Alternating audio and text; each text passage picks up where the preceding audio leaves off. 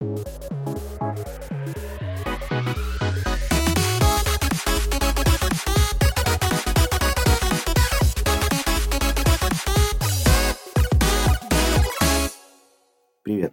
Это подкаст «Люди и код» и его ведущий Антон Семин. Мы говорим о программировании, технологиях и людях в IT.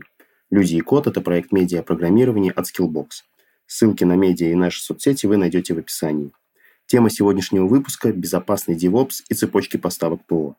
Мы поговорим о методологии DevOps в целом, о принципах безопасного DevOps, о том, что такое цепочки поставок ПО, как они реализуются на практике и какие угрозы для них существуют.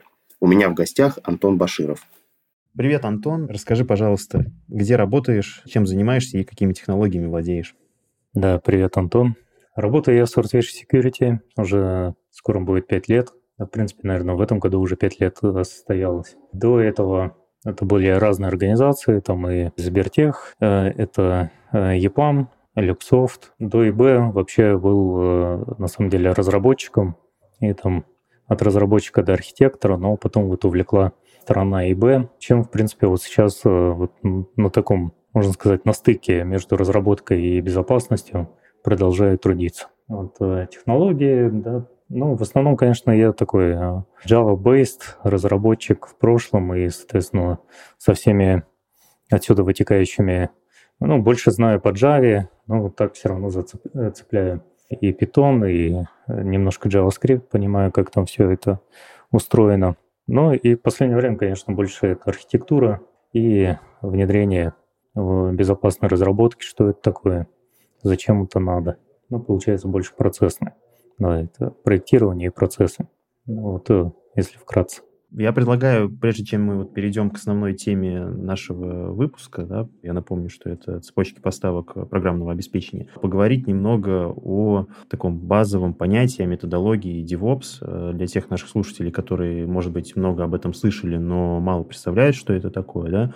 Вот э, что вообще из себя представляет DevOps, для чего он нужен и какие инструменты и компоненты в него входят? Да, давай действительно начнем с азов. Да. То есть вообще DevOps, он э, пошел вот э, опять же, на стыке, да, там э, разработка, development и сопровождение — это operations. В целом вот это направление, оно развилась именно вот э, благодаря тому, что э, разработка начала больше применять agile методологии, да, то есть там быстрая разработка, со временем стало понятно, что в быструю разработку без автоматизации никак нельзя зайти. Вот поэтому все, что я встречал, там больше, оно, конечно, было со стороны разработки. То есть там э, находился некоторый адепт вот этой agile подхода и автоматизации, он там начинал э, что-то автоматизировать. Да, потом появились, ну, точнее, они уже и тогда были, CI-CD инструменты, это вот всем известные Jenkins, TeamCity, ну, в общем, то, тот, кто с разработкой связан, обычно все это давно знает. И постепенно, постепенно, да, то есть там, э, начиная от автоматизации сборки где-то там на сервере, все это потихоньку передвинулось уже, ну, точнее, выделилось э, в такой большой пласт работ. Со временем появилась и методология, и подход, и отдельные инженеры. То есть, по сути, это идет от того, что вся история, связанная со сборкой, и дальнейшее развертывание и, и вот раскаткой туда дальше на стенды, вот оно потихоньку было отделено от разработки. Вот, и разработчик, э, по сути, занимался чем? Он э, делал э, комит, создавал какой-нибудь merge request, либо pull request. Вот этот процесс, он инициировался уже непосредственно на стороне DevOps окружения. Запускались, ну, запускалась, так скажем, магия когда стартовали сборки, стартовали там предварительные проверки, то есть там начиная от э, качества кода, заканчивая там вот тестовыми сборками, потом дальше это фактически уже э, сборка, раскатка на стенд, э, запуск автотестов. Ну и вот самое такой вот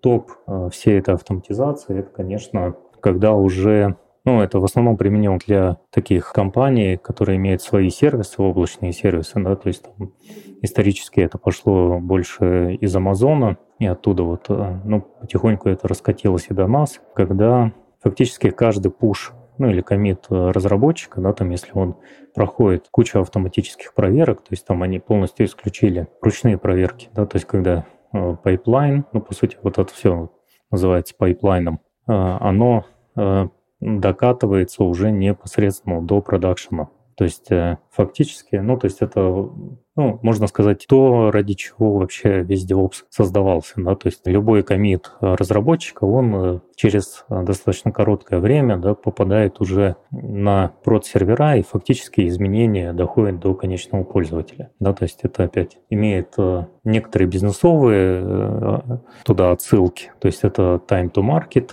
ну, то есть время выхода каких-то изменений, там большой бизнес конечно, хочет это все дело сократить, вот, э, предлагает э, бонусы командам разработки, но вот команды разработки, соответственно, со своей стороны э, вот это реализовали в виде такого DevOps подхода процесса.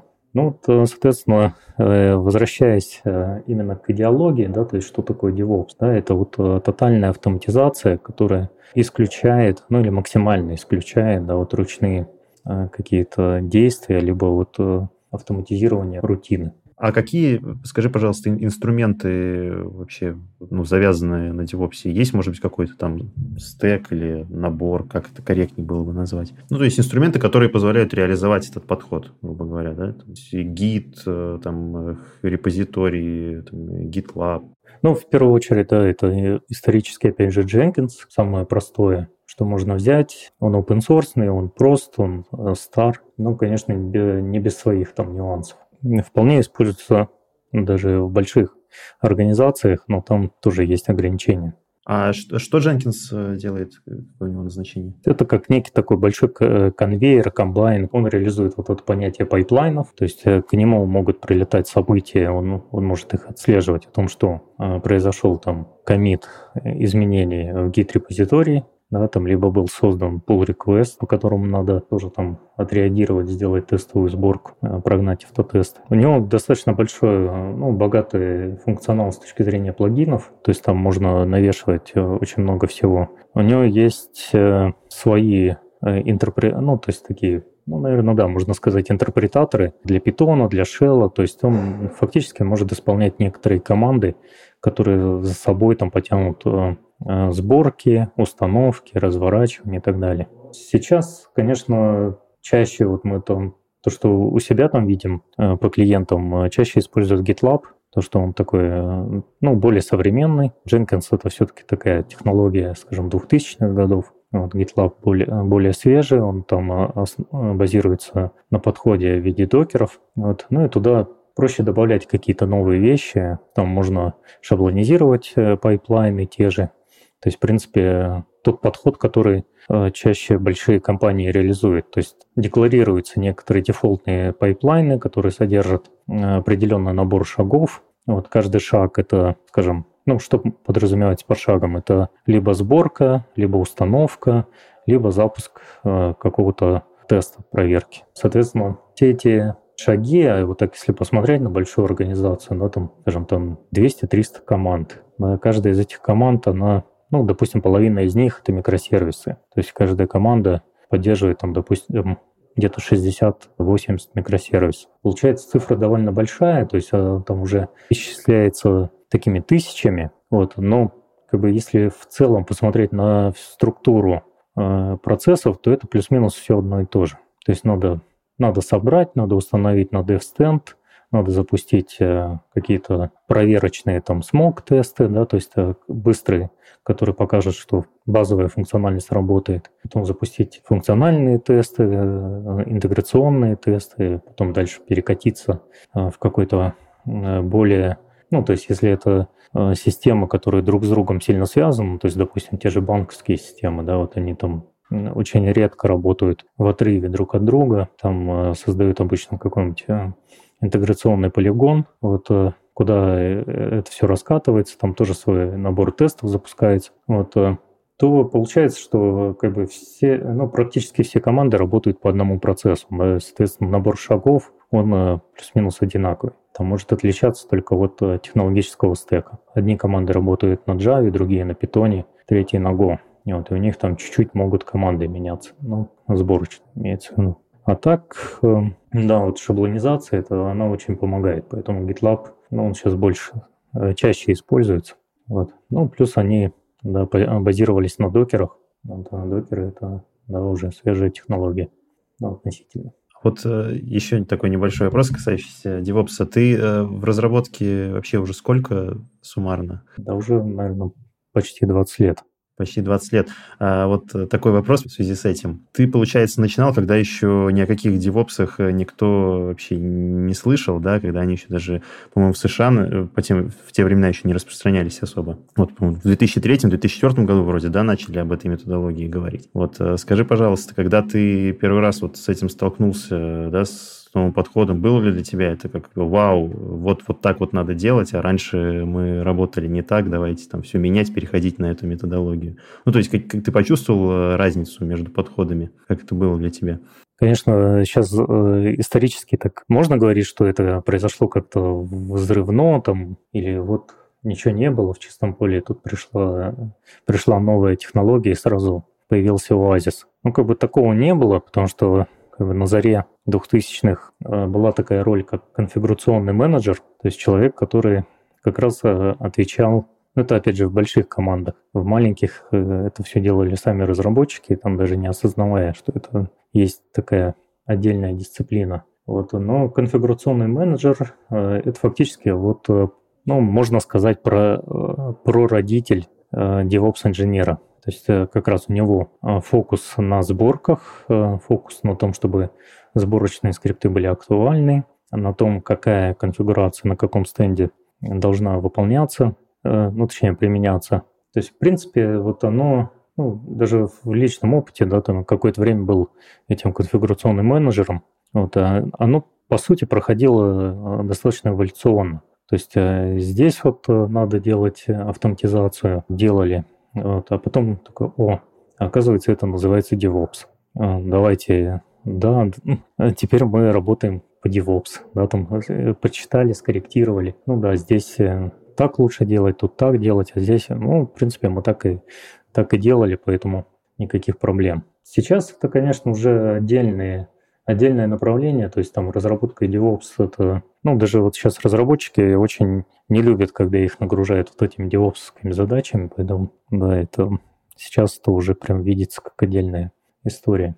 Хорошо. Теперь перейдем наконец-то да, к цепочкам поставок. Расскажи, пожалуйста, что это такое и что они в себя включают. Давайте начнем немножко с терминологии. В среде разработки оно пришло, конечно, из использования open-source компонент, да, ну, не секрет, что у нас системы состоят где-то на 90, где-то на 80% из open source. Да, то есть это как раз та технология, э, которая за собой ну, впервые там вот принесла Java, потому что там э, это была такая прорывная история, когда можно было подключать э, внешние библиотеки, причем эти библиотеки публиковались, ну, по сравнению с тем же C. Да, то есть в C тоже там есть DLL, но они более сложны с точки зрения там, подключения. Вот. Ну и как-то, в принципе, в сишной среде не было принято там использовать какие-то сторонние наработки, потому что зачастую эти наработки публиковались просто как бинарник без исходников. Соответственно, с развитием э, вот этих технологий, когда можно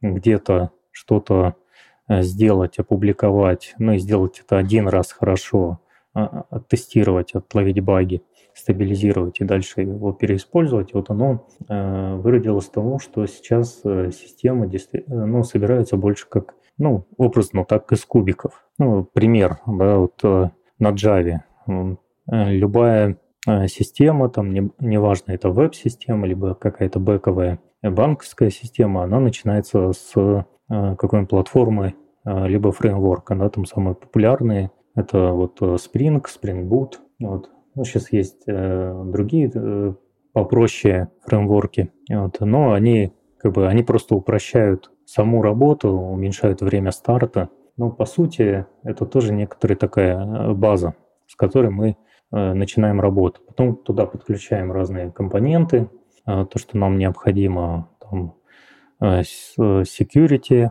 это обработка логинов и различных аутентификаций, там, э, логирование, работа с базой данных. Ну, то есть вот мы начинаем набирать это все из кубиков, и потом, по сути, разработчик, он э, э, из вот этого всего начинает писать бизнес-логику, да, то есть как данные из одной, из одного кубика там будут обрабатываться другим и потом передаваться в третий. Соответственно, вот эти open source компоненты, они с собой, ну, если так посмотреть, ну, очень редко там э, все это выглядит в виде какого-то такого списка, это скорее выглядит как э, дерево, потому что компоненты за собой тянут другие компоненты. Ну, они также были построены когда-то на базе каких-то других компонентов. И вот эти уровни вложенности, они там бывают 5-6 уровней вложенности. И Э, соответственно, э, такие вот вещи начали называть вот этими supply chain, ну, либо цепочки поставок. И в разработку, в разработке именно цепочки поставок, оно напрямую ассоциируется вот с этими open source компонентами, когда нам, чтобы собрать какое-то приложение, там требуется ну, 150-200 open source компонент, которые подтягиваются и выстраиваются в такие цепочки. Это не одно э, определение, да, то есть есть еще цепочка поставок, имеется в виду, э, если посмотреть уже непосредственно на э, работу самим, самих команд разработки, да, то есть вот у нас есть большая организация, да, она там, у нее есть свои команды разработки, есть подрядчики. Соответственно, вот у подрядчика есть субподрядчики. Соответственно, вот такие взаимоотношения, они тоже считаются цепочками поставок. То есть это, в принципе, легитимный термин, да, там, если э, именно смотреть на э, с точки зрения вот торговых отношений, то есть э, этот термин вот там тоже валиден. валиден. Вот. И в разработке ПО, то есть если так вот глобально посмотреть, да, то есть у нас есть цепочка поставок вот на уровне приложения, на уровне разработки, да, то есть состоящая из вот этих open source компонентов. И есть на уровне как раз э, взаимодействия э, заказчика и э, подрядчика, субподрядчика. Ага, когда ты говорил про цепочки поставок, упомянул open source библиотеки, и, ну, естественно, вопрос у меня сразу возник об угрозах, да, которые могут возникнуть вот в связи с их использованием. То есть, вот скажи, пожалуйста, какие вообще угрозы существуют для цепочек поставок? Ну, наверное, да, на этом пока остановимся. Ну, угроза – это в первую очередь, конечно, компрометация. Как бы по умолчанию, да, мы там живем в таком идеальном мире, где никто ничего не, э, плохого не делает, баги все исправляются, там ошибки, если находятся, то это случайные. Но эти ошибки действительно, они э, так или иначе вот в компонентах присутствуют, да, там где-то по малоопытности, да, там разработчики, open source, ну, потому что там такие же разработчики, как и в enterprise, Зачастую это те же разработчики, просто которые им интересно еще в свободное время а, что-то сделать на благо человечества. Вот а, они вносят ошибки, какие-нибудь инъекции, где-то недостаточно там а, проверяют входные данные, что приводит к вредоносу, ну, точнее, к эксплуатации что, чего-нибудь. Ну, в основном это вот исторические вот такие ошибки влетают да, и, соответственно, опасность именно в том, что как бы вроде мы как разработчики системы, да, там свой свой код, э, все у нас э, достаточно опытные и прокачанные ребята, э, таких ошибок не допускают, но проблема возникает в том, что мы базируем свой код на результатах работы других разрабов. Вот, а, а там, возможно, ошибки. Вот, и Первое, конечно, это то, что эти ошибки есть, они публикуются, они, ну, соответственно, там есть кто разрабатывает, а есть кто исследует эти open source. Да, соответственно, они публикуют, потому что там как бы других вариантов-то как-то обозначить э, то, что нашли, нету.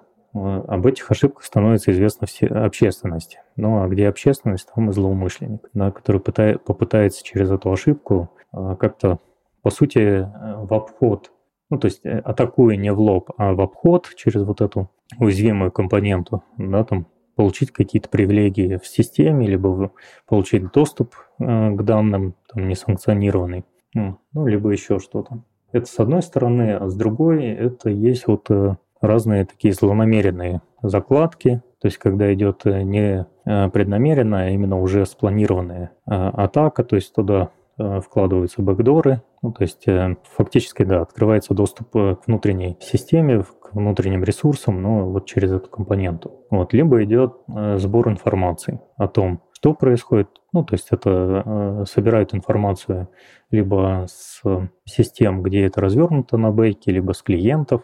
Ну, там по-разному это бывает.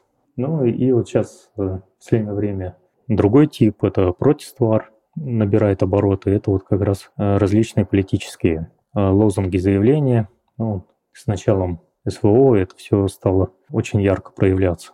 А можешь рассказать, пожалуйста, о каких-то громких э, случаях, да, вот э, из перечисленных э, угроз, когда они были реализованы, или, может быть, даже из своей практики, когда приходилось там с ними бороться как-то? Ну да, там есть несколько примеров. Ну, начну, наверное, ну, это не сказать, что прям свежак-свежак, но он просто был очень громкий пример. Это была атака на криптокошелек Copay. Это история где-то примерно пятилетней давности, но с тех пор просто подобные атаки, они очень... Ну, фактически он открыл такую волну этих атак. Вот, но и с другой стороны он открыл волну запросов на защиту, на проверку э, подобных э, компонент. Э, это была как раз атака Э, через э, JavaScript фреймворки и компоненты, которые использовались. То есть это фактически, ну, JavaScript — это то, что используется для построения такого динамического веб-интерфейса. То есть он исполняется в браузере на стороне клиента. И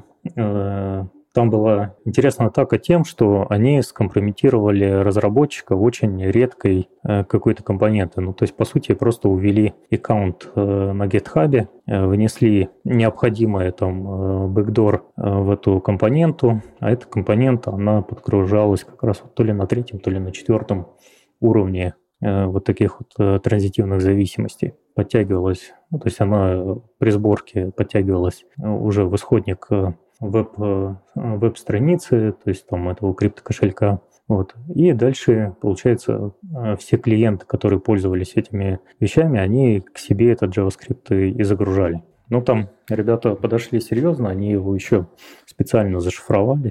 То есть он дешифровался и исполнялся уже в рантайме. То есть там было очень тяжело отследить, э, то, что там есть какой-то вредонос. Вот. Ну и сейчас уже не помню, но что-то там прям очень много э, миллионов долларов э, исчислялось это как раз вот уведенные биткоины вот с этих криптокошельков. Вот это э, одна такая атака. А какая библиотека была, не помнишь? Или фреймворк? Так, ну сейчас точно не скажу, но там что-то было с Seven Stream связанное. А вот FlatMap Stream.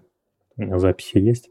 Да, то есть там библиотека, то есть мы, э, мы отслеживали как раз, мы как раз это разбирали этот кейс. А, то есть там э, беда была в том, что у э, большинства этих фреймворков везде стоит, скажем, использовать наиболее свежую версию.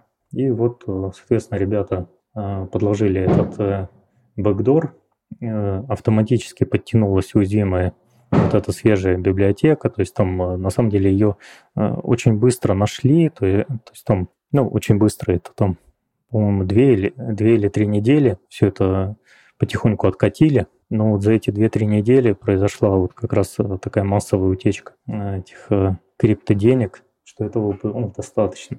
Вот другой пример – это как раз вот недавно там ну, бывшая группа IB, компания Факт, она расследовала инцидент, это уже опубликовала. Это атака группы Red Coral они как раз вот специализировались э, на взаимодействии вот э, клиент-подрядчик, субподрядчик. Да, и в качестве атакующего это был, ну, не называется какой банк, только говорится, что это большой крупный банк. Как раз эм, через подрядчика они, ну, как бы работники банка на фишинг, ну, предположительно на фишинг, не, это, не отреагировали, то есть там все знают, что это проблема, что входящую почту, ну, во-первых, фильтруют, проверяют, ну и что э, все, что прилетает от э, неизвестных э, этих номеров, открывать у себя нельзя без лишней проверки. Вот. Соответственно, они пошли э, также от, атака на поставку, ну, точнее, на цепочку поставки, на,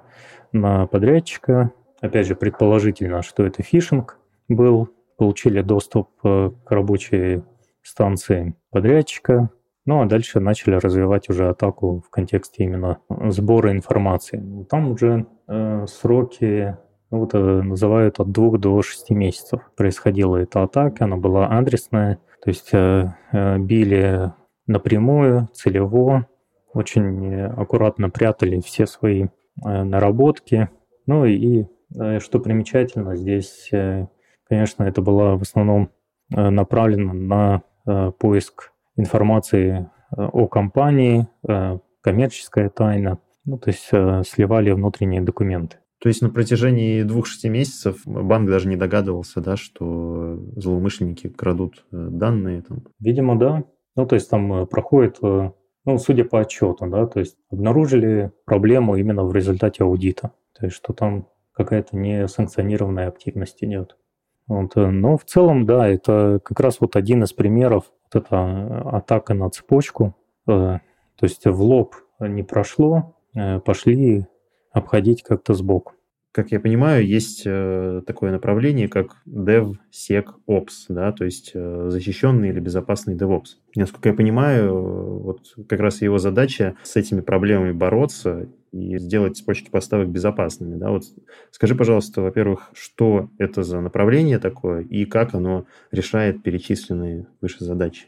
Ну, тут на самом деле не только цепочки поставок, то есть это направление ну, поскольку вот мы говорили, да, там разработка, она развилась э, уже, ну, настолько э, развила в себе вот автоматизацию, что появилось э, такое направление, как DevOps, безопасность, вот она долгое время находилась, ну, точнее, вот эти проверки, которые выполнялись, они находились где-то вот в конце релизного цикла, то есть фактически перед выходом Э, там релиза, либо в продакшн э, проводились какие-то проверки. Поскольку DevOps, он предполагает очень массовое такое вот э, внос изменений, докатывание всего этого до продакшена, сокращение time to market, вот, то вот эта старая парадигма безопасности, да, там и проверок, где-то там в конце, она начинала давать сбой. То есть она становилась либо какой-то формальностью, которая, по сути, ничего не выполнялась, э, либо, если делать все по-честному, то она начинает тормозить э, еще сильнее, чем это было бы при старом подходе ну, то есть ватерфольном, когда большие релизы, там, годичные, полугодичные длительность. Соответственно, стал вопрос о том, что тоже безопасность надо автоматизировать. Ну и есть такое понятие э, shift-left, да, то есть это сдвиг влево. То есть если мы смотрим на процесс как вот на временную шкалу, да, то время течет у нас слева направо. Соответственно, вот э, проверки надо выполнять как можно раньше. Да, то есть там вот есть схожие термины, вот shift left, fail fast, то есть это все вот пришло как раз из-за границы, но суть это в том, чтобы как можно быстрее, э, как можно раньше надо э, выполнить проверку, чтобы понять, есть у нас проблема или нет. Потому что там, ну, если, опять же, там по исследованиям, да, там исправление, ну так условно, да, там одного дефекта на этапе разработки, да, там, допустим, оно стоит тысячу рублей, то уже на этапе подготовки э, релиза или там уже выхода в пром, да, оно уже стоит, допустим, 300 тысяч рублей.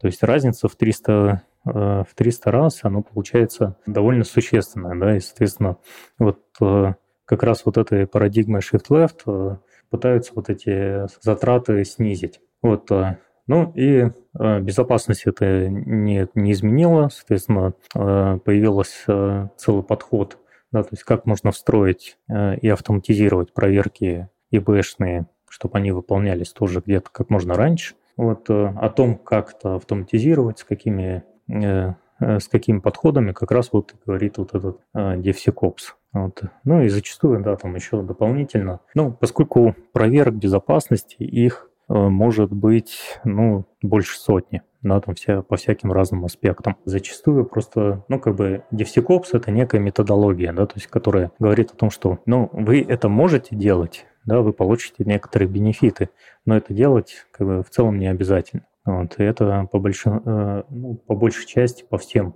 вот этим проверкам. Поэтому э, там нету прям такой декларативного, то есть это не чек-лист. Но в первую очередь, конечно, это про про автоматизацию. А можешь, пожалуйста, рассказать, э, может, на каком-то примере, э, как вообще реализуется этот подход? То есть вот э, как выглядит работа специалиста по DevSecOps? Что вот он делает? Ну, там сейчас тяжело представить это одного специалиста, то есть это зачастую все-таки работает целая команда. Вот, ну, опять же, да, это не что-то новое, ну, этому уже направлению минимум 5 лет, да, то есть оно э, по-разному там называлось, на, по-моему, только в 2018 что ли, году э, устаканилась сама терминология DevSecOps. Ну, э, в качестве примера, что там может быть, да, то есть это Ну, самые базовые практики проверки, да, то есть это контроль open source компонент и анализ исходного кода. Да, то есть это вот SCA и SAST. Соответственно, как это происходит? Да, там, допустим, в организации уже есть DevOps пайплайны, и они запускают какие-то сборки, анализ, то есть они реагируют на события. И вот мы туда добавляем, ну, поскольку, скажем, уже при готовности какой-то фичи да, там, к мержу в интеграционную ветку, да, там, ну, то есть когда уже более-менее стабильный код, туда добавляется еще анализ компонент и анализ исходного кода на уязвимости. Вот, соответственно, при сборке, да, там она чуть удлиняется, потому что там на анализ исходников э, требуется время, с компонентами там проще, оно занимает там несколько минут, исходники могут и час сканироваться. Вот, э, соответственно, здесь уже смотрят, а не появилось ли чего-то нового, да, там то, чего не было, скажем, в предыдущем релизе. Соответственно, э, иногда тут уже ставят э, как раз критерии качества, да, что, допустим, если вот эта фича, да, там разработанная содержит критические уязвимости, неважно там в исходном коде, либо в компонентах, то ее э, объединять с остальным кодом уже нельзя. Да, то есть надо сначала исправить эти проблемы, а потом уже э, сливаться с остальной системой.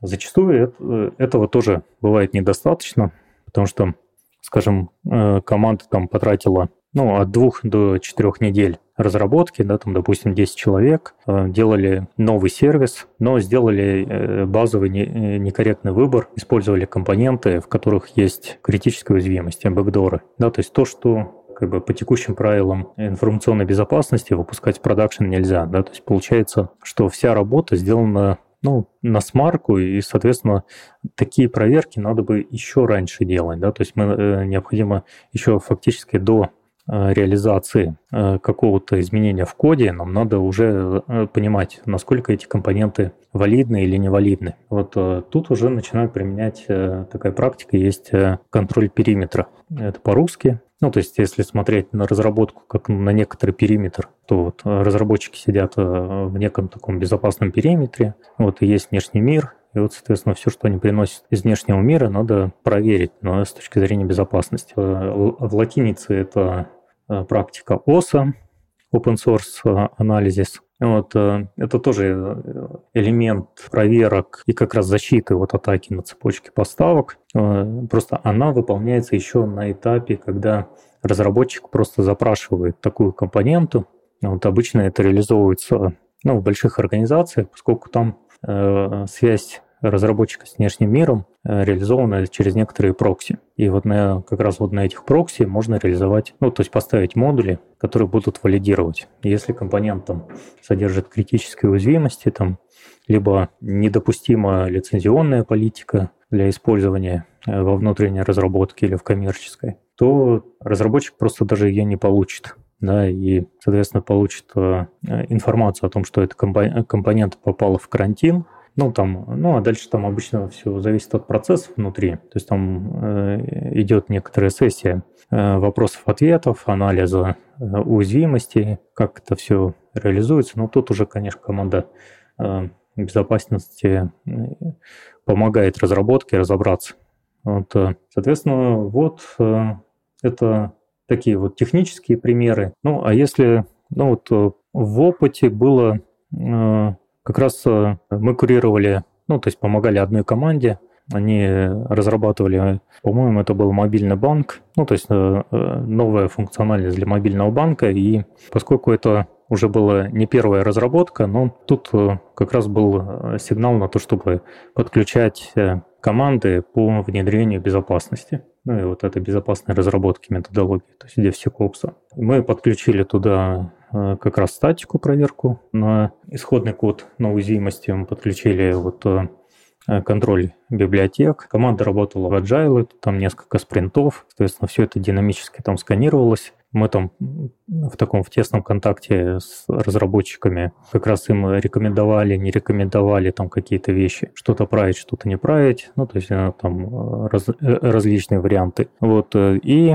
э, на выходе там сделали просто такой вот эмпирический анализ, да, поскольку Э, опять же, по процессу э, в конце перед релизом э, выполняется этап, это тестирование на проникновение, то есть это когда вот инженеры уже такие вот сфокусированные на взломе систем, да, вот они начинают новый релиз попытаться пытаться взломать. И вот сравнили отчеты, как бы, так скажем, годичной давности, и вот когда эту систему готовили, ну вот разница была колоссальная. То есть э, год назад репорт содержал более сотни проблем, э, новый репорт содержал только две проблемы. И то, когда мы там сделали анализ, почему в процессе это было упущено, оказалось, что просто этот сервис всю жизнь, ну то есть э, все стенды работали с заглушкой. Вот, а когда уже подготовили к релизу, там, соответственно, заглушки все сняли, то есть работали с живыми сервисами. Ну и вот получилось так, что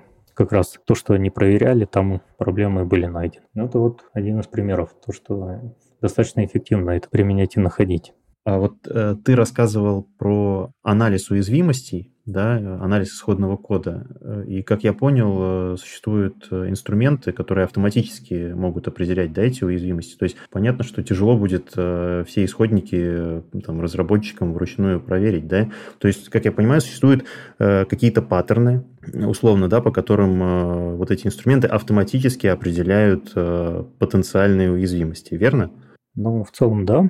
Здесь надо вот разделять, да, то есть анализ исходного кода, он, да, вот он как раз самый тяжелый, потому что мы, разработчик, он тут вносит изменения, то есть он является автором этого кода. Соответственно, тут, э, да, там системы работают, сканеры достаточно долго, и это, по сути, является там э, какой-то э, алгоритмикой, которая заложена в эти сканеры. Вот если говорить про компоненты с открытым исходным кодом, то здесь работает другой подход, да, поскольку это компоненты, они уже опубликованы, то есть возможность проанализировать их, так сказать, в офлайне, да, то есть не в момент сборки или там запроса на анализ. Таким образом формируются э, такие базы знаний об э, вот этих уязвимостях. Есть открытые базы знаний, то есть это то, что открыто для всего интернета. Это есть э, GitHub Advisory, это NIST, CVE List, ну, ну и у Stack тоже есть своя база знаний. Вот, но там зачастую сейчас какая есть проблема, ну, точнее, у этих всех баз э, у них есть достаточно такой э, временная задержка. То есть известная уязвимость туда попадает, ну, задержка где-то 2-3 недели. Вот, а с open source уже давно известно, что вот exploit, то есть фактически то, как можно эксплуатировать найденную свежую уязвимость, появляется где-то через 12 часов. Соответственно, задержка в 2 недели, она становится критична. Поэтому Э, ну вот все мировые, ну и отечественные тоже команды, да, они сфокусированы на то, чтобы предоставлять знания о каких-то уязвимостях как можно быстрее, да, то есть там как раз уже гонка идет о том, э, именно за то, чтобы через час, через два, там, через шесть, ну, даже через 12 или через сутки э, оповестить своих клиентов о том, что появилась вот новая уязвимость. Но это вот э, как раз та задача, с которой э, ребята справляются ну и фокусируются на этом. Э, на самом деле традиционно, да, вот э, всеми вот этими анализами э, open source занимались в основном, конечно, зарубежные команды. Вот в последний год-полтора заметно появились ну, вот минимум два игрока уже чисто российских. Здесь произошло некоторое такое импортозамещение. А вот скажи, пожалуйста, есть какой-то чек-лист, что ли, э, по которому можно хотя бы минимально да, себя обезопасить, не себя, а точнее свой проект от э, таких э, проблем, которые мы уже здесь обсудили? Ну, то есть, не знаю, брать исходный код только там из проверенных репозиториев, грубо говоря, да, там, откуда-то не брать, наоборот, и так далее. Ну, это вот, наверное, золотая мечта всех безопасников больших организаций, да, вот э, иметь такой чек-лист. Но вот э, практика показывает, что его на самом деле не существует. То, что, ну, ну вот как э, результат, да, там э, нету э, таких вот репозиториев, которые считаются доверенными. Да, вот там есть э, некоторые сервисы, да, то есть э, тот же GitHub, они в совокупности со SNIC, это вот как раз ком- э, команда, которая очень... Ну, это все коммерческая история, да, то есть там э, э, GitHub — это такой э, open source, ну, точнее, это большое хранилище open source, open компонент, точнее, исходников этих компонентов. Вот SNIC — это команда, которая как раз занимается анализом этих open source с точки зрения безопасности. И вот они э, как раз предлагали э, такой вот сервис э, для коммерческих пользователей GitHub, что вот мы можем там за денежку тебе проверять, что ты вот как бы как раз вот пользуешься или не пользуешься какими-то уязвимыми компонентами. Вот. Но это, опять же, это все получается платный сервис. Ну, а если э, хочется там все-таки э, такую вот базовую защиту там понимать, ну, тут э, можно взять несколько open source сканеров, тот же DeepTrack для анализа компонент, какие, какие-нибудь сканеры типа SonarCube, Bandit, CodeQL, SemGrep. Ну, то есть это как раз те сканеры, которые помогут э, хотя бы так вот на, на базовом уровне проверить, что вот, э, что-то такого э, вопиющего в системе нет. Ну, в принципе, э, многие команды на этом останавливаются. Дальше уже вот в коммерческие инструменты не идут. Коммерческие... Здесь надо понимать, что вот э, использование open source ну, то есть почему там э, я говорю, что вот коммерческие, они чуть лучше, ну, поскольку они зачастую меньше фалсят, ну, то есть э, дают ложных срабатываний. И там э, есть возможность э, слегка э, переложить какую-то автоматизацию и адаптацию процесса на плечи вендоров. Ну, то есть они там как бы будут заинтересованы в том, чтобы это все происходило автоматически. Вот с open source тут, конечно, в первую очередь, ну, во-первых, ответственность, да, вот за применение этих сканеров. То есть если сканер что-то не найдет, кто будет виноват? Э, вопрос открытый.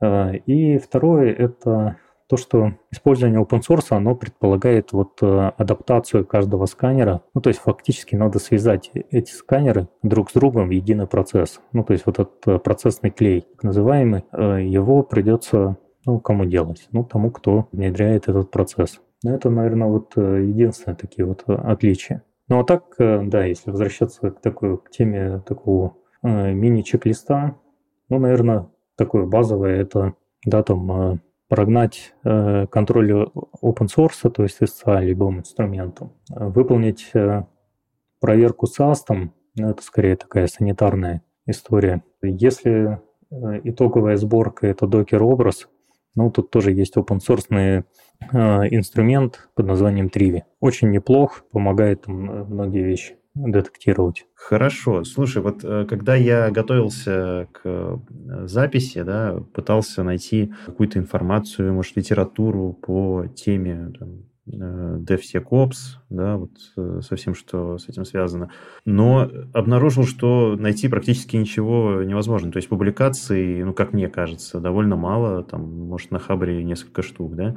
Вот, а можешь посоветовать, может быть, какую-то э, базовую литературу, да, может, не напрямую связанную с DevSecOps, но что, например, стоило бы почитать, изучить, чтобы понимать, как вообще все это работает? Э, может быть, какие-то там доклады были на конференциях?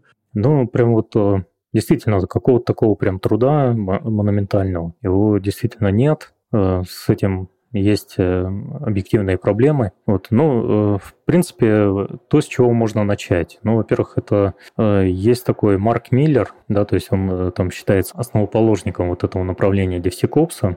Ну, это, опять же, тем, кто хорошо читает, слушает э, на английском языке. Периодически попадаются материалы, там переводятся это на Хабре. Вот, э, мы там со своей стороны тоже достаточно активно ведем блог на Хабре, ну, потому что действительно есть э, такой вот информационный вакуум. Но вот пока прям кроме Марка Миллера, как первоисточника, наверное, ничего так посоветовать. Точнее, Марк Миллер и Хабр. Вот, наверное, лучшие рекомендации тому, чтобы смотреть.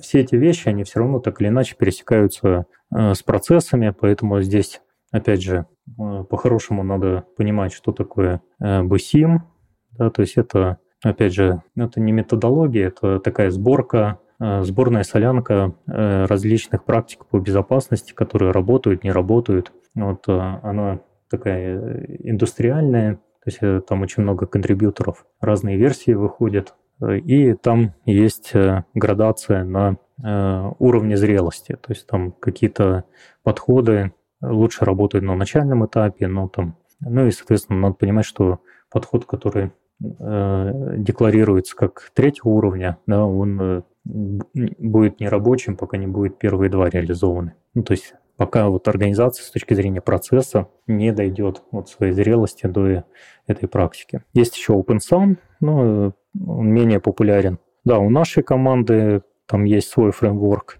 это аналог BSIM, ну, точнее, это э, переработанная адаптация BSIM именно под э, внедренческие процессы. Ну и прочие стандарты, то есть это и, и сошки, и если вспомнить старый, старый добрый CMMI, да, то есть э, э, все это является неким таким вот фундаментом да, для понимания, почему это надо делать, зачем это надо делать. Вот, но а возвращаясь к DevSecOps, да, только Марк Миллер, Хабр. Хорошо, спасибо со слушателями. Обязательно поделимся ссылками на источники, чтобы читали и изучали. Слушай, Антон, у меня, в принципе, вопросов нету. Я спросил все, что хотел, но, может быть, э, есть э, что-то важное, о чем я забыл упомянуть? Ну, наверное, самое... Ну, точнее, то, чего мы здесь не коснулись, но, ну, как бы цепочкам поставок, наверное, имеет э, меньшее отношение, а больше имеет именно к процессу и к DevSecOps. Ну, хотя, наверное, и цепочка поставок тоже как это, как э, визуализация. То есть, э, ну, э, тяжело работать в процессе, не имея каких-то измерительных инструментов, да, то есть там Почему там говорят, что вот shift left должен быть, да, потому что когда-то замерили, сколько стоит исправить дефект в конце релиза. Вот. Ну и здесь да, работают те же механизмы, те же алгоритмы, да, это как раз вот метрики, с метриками мы тоже там очень много работаем. Ну и сейчас просто как раз на российском рынке э, возник такой вот некоторый вот э, и вакуум, и запрос на то, чтобы вот управлять процессом с помощью метрик. Э, в этом плане тоже есть некоторые вещи, но тут в режиме, конечно, подкаста тяжело про это говорить, но в целом, ну вот в течение сегодняшнего разговора часто вот упоминали, да, там это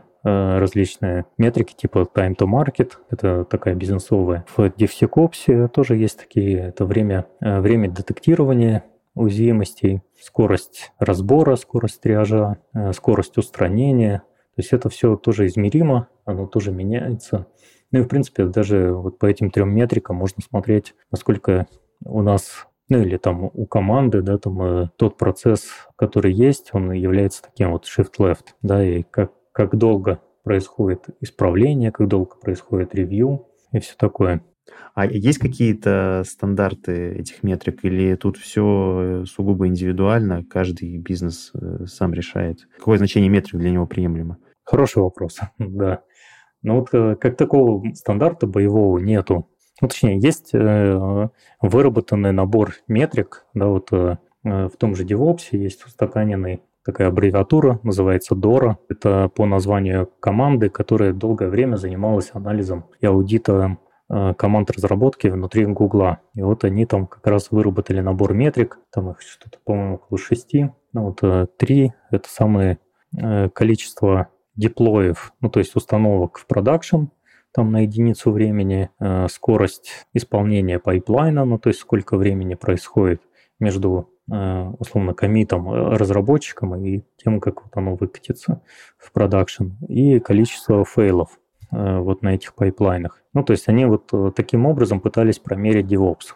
Мы там со своей стороны тоже там выработали некоторые такие базовые метрики, с которых можно было бы начинать. Ну, вот три из них я уже говорил, да, то есть это скорость детектирования, скорость триажа и скорость исправления, да, то есть это как такой базовый набор показателей, которые позволяют там понять, насколько, ну, есть ли действительно DevSecOps, или мы все еще живем в, старом, в старой парадигме, когда э, все проверки происходят в самом конце релизного цикла. Э, есть еще другие там наборы, то есть это, опять же, такая адаптация Доры под э, DevSecOps, то есть там также ну, поскольку все проверки встроены в пайплайн, то тоже там э, можно смотреть на scan frequency, ну, то есть количество, э, частоту сканирований, да, там единицу времени. Вот э, тем самым можно смотреть с точки зрения там утилизации э, ресурсов как сканеров, так и э, команд, которые разбирают вот э, время сканирования,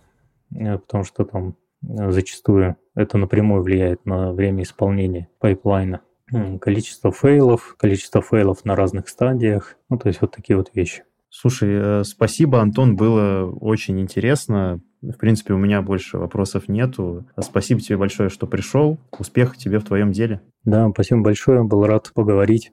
Счастливо.